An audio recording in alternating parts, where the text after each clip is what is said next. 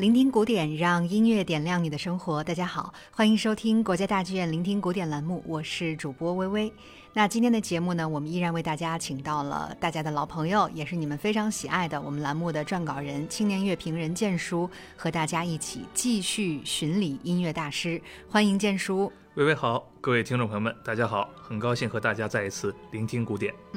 建叔，其实在上一期我们的节目中呢，你围绕俄罗斯音乐大师柴可夫斯基的生平和大家一起分享了一组非常精彩的音乐作品，也展现了老柴在大气磅礴和细腻柔情这两个维度之间的这种非常非凡的成就啊。我在这个听众朋友们的留言中，其实也感受到了大家对老柴的喜爱，包括我自己也非常非常喜欢老柴的作品和音乐。所以这期节目我能不能在刚开始的时候就提一个我自己很感兴趣的，我相信也是很多听众都很想听的作品了。好呀，那就是芭蕾舞剧《天鹅湖》，能不能为大家简单介绍一下？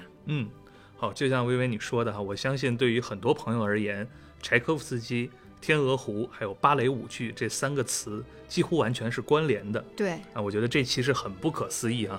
一部剧作能够成为一门艺术的代言，这就很了不起了。同时呢，大家有没有想过，芭蕾作为一门舞蹈艺术，它在公众认知当中所对应的第一位艺术家，竟然是一位作曲家，这就更让人赞叹了。确实是这样，因为我相信可能很多朋友并不是特别了解芭蕾舞这门艺术哈。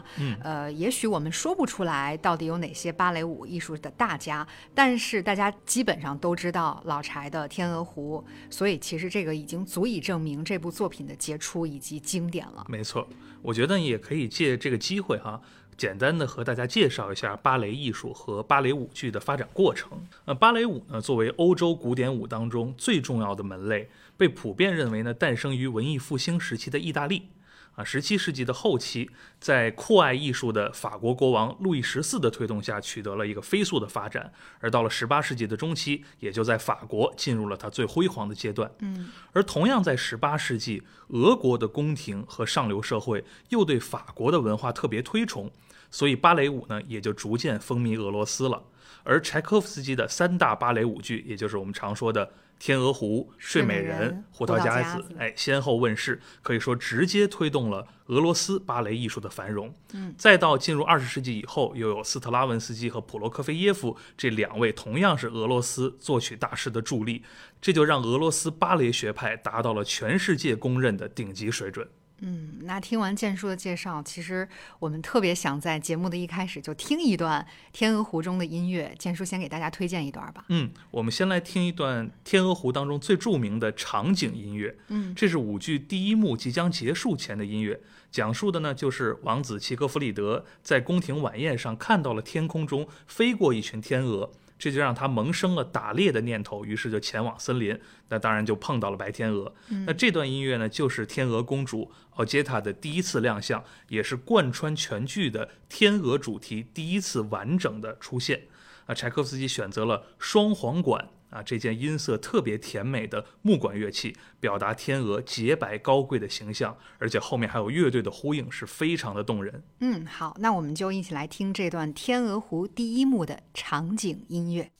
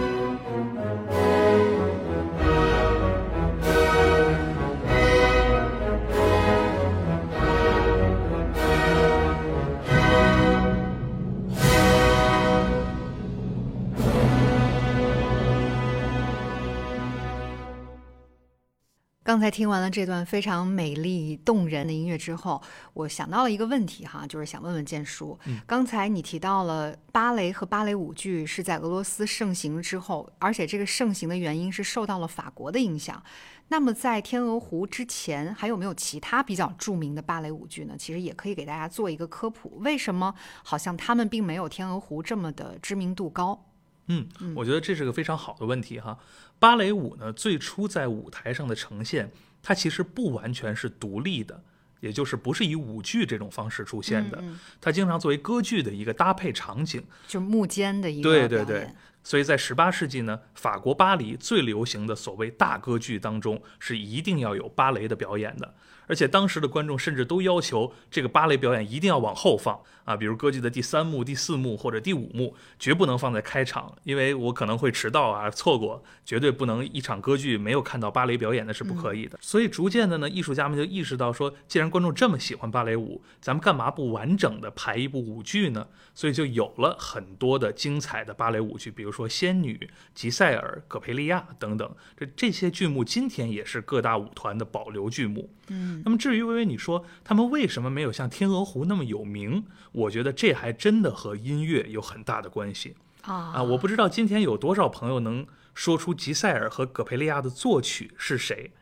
我猜大家可能得反应一段时间哈。对，这个挺难的。对，其实也是两位很卓越的法国作曲家，就是吉塞尔的作曲叫亚当，葛培利亚的作曲就是德利布。德利布就是前2期节目我们提到过歌剧《拉克美》当中《花之二重唱》，对，薇薇特别喜欢那个作品。对，就这几部舞剧的作品都非常好听，但是整体而言呢，他们缺乏更强烈的个性和戏剧性。因为那个时候大家普遍觉得舞剧嘛，看的是舞蹈，是吧？看的是舞蹈演员的技巧，所以音乐只是一种陪衬，只要旋律呢比较悦耳，节奏感强，2拍子、3拍子、快慢都有，这就可以了。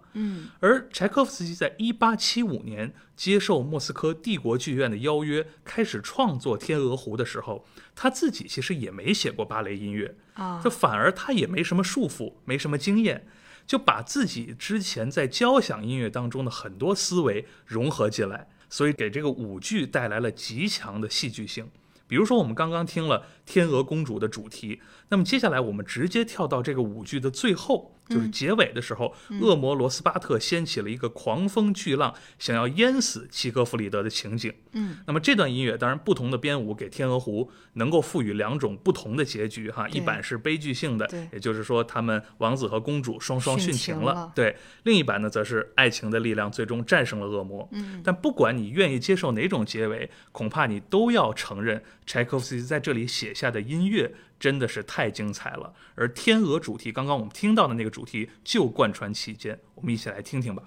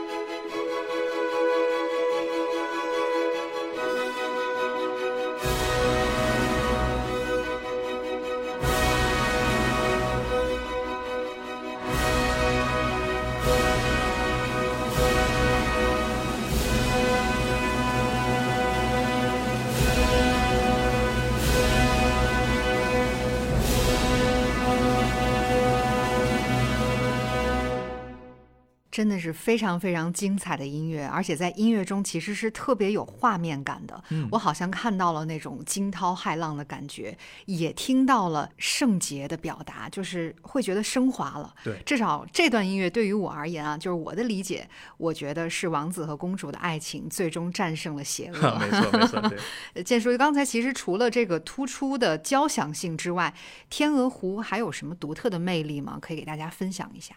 在我看来呢，柴可夫斯基的另一个卓越之处就在于他对不同地域、不同民族的音乐特点都有广泛的涉猎和了解啊，比如说匈牙利音乐、西班牙音乐、意大利音乐等等。那么这些音乐素材呢，如果放在交响音乐作品里，可能就只能选一两样来使用啊。比如说老柴在他的 D 大调第三交响曲的最后就用了波兰舞曲的典型的节奏，所以这第三交响曲也有一个标题叫波兰啊。同样呢，他在歌剧《奥涅金》当中也有一段精彩的波兰舞曲，但是在舞剧当中他的自由度就更大了，他可以和编剧商量，我们想办法创造一个场景，让作曲家尽情的施展和尝试不同的音乐风格。比如说在天鹅湖的第三幕，这个情节呢，就是王子在母后的要求下，在宫廷宴会上要挑选他的妻子。那这个时候呢，恶魔的女儿就变身成了奥杰塔白天鹅的模样来欺骗王子，所以在舞台上观众看到的就是一个黑天鹅的形象。那么在这个选美的场景下，那情节就要有各国的使团前来赴宴表演，所以我们就可以听一段下面的这段西班牙舞曲。柴可夫斯基对于西班牙音乐的那种热情、独特的节奏感，还有西班牙响板的运用都非常的精彩。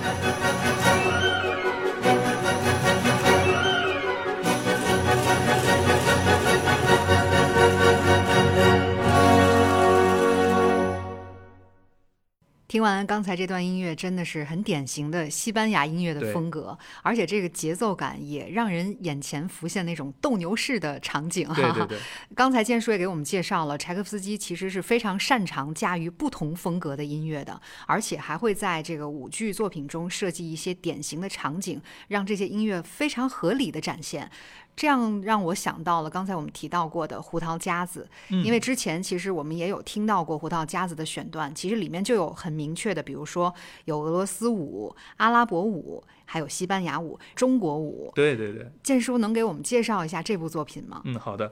刚才我们提到了老柴有三大芭蕾舞剧啊，其中《天鹅湖》首演于1877年，那个时候柴可夫斯基37岁。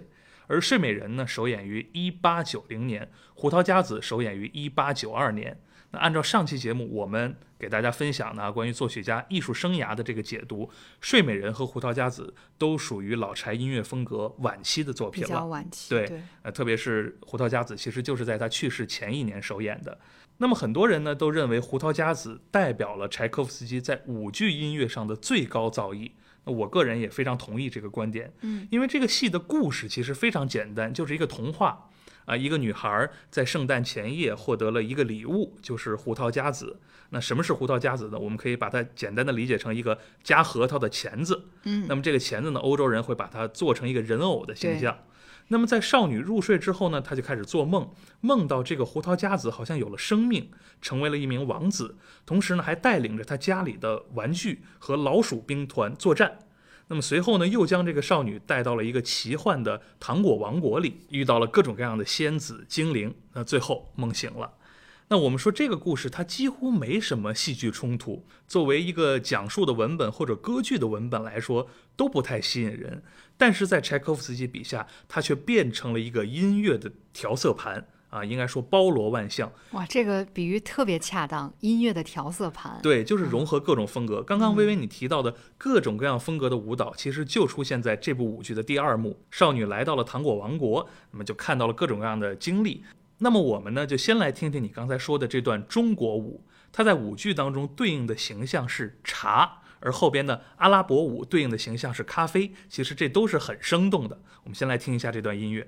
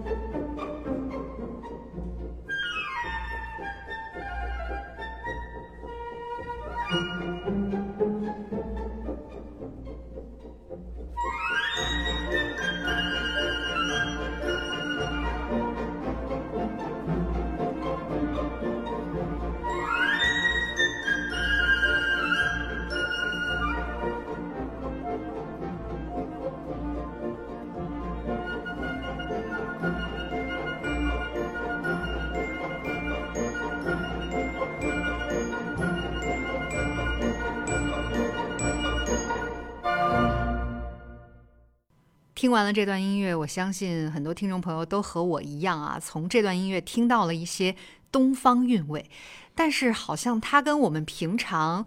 听到的这种典型的五声音阶基础上的中国民歌旋律还是有一些差异的。对，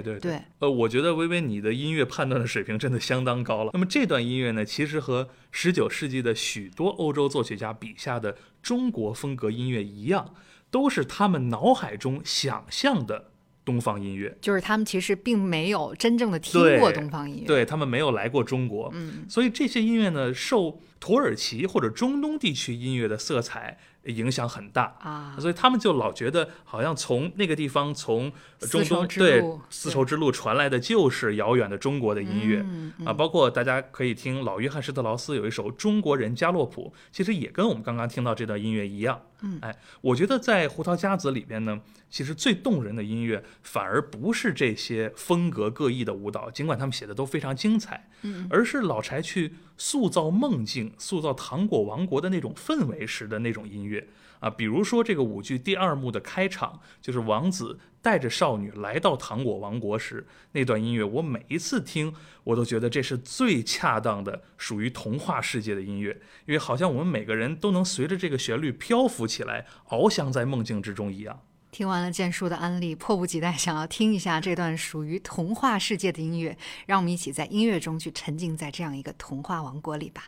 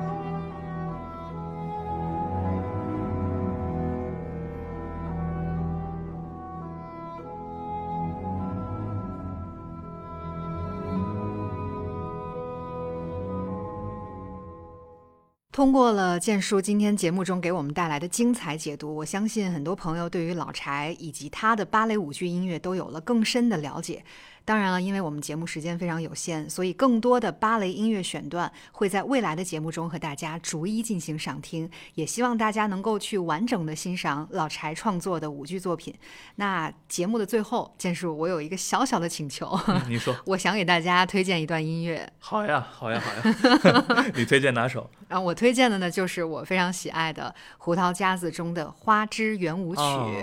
非常精彩的作品。对，这应该也是舞剧进入到尾声之前，糖果仙子和一众仙女们的起舞。对，它这个旋律呢就非常的迷人，而且是层层递进的，会让你很有画面感。我相信这段作品能够更充分的展现柴可夫斯基的旋律天赋。没错，那我们就一起来欣赏薇薇推荐的这首《花之圆舞曲》。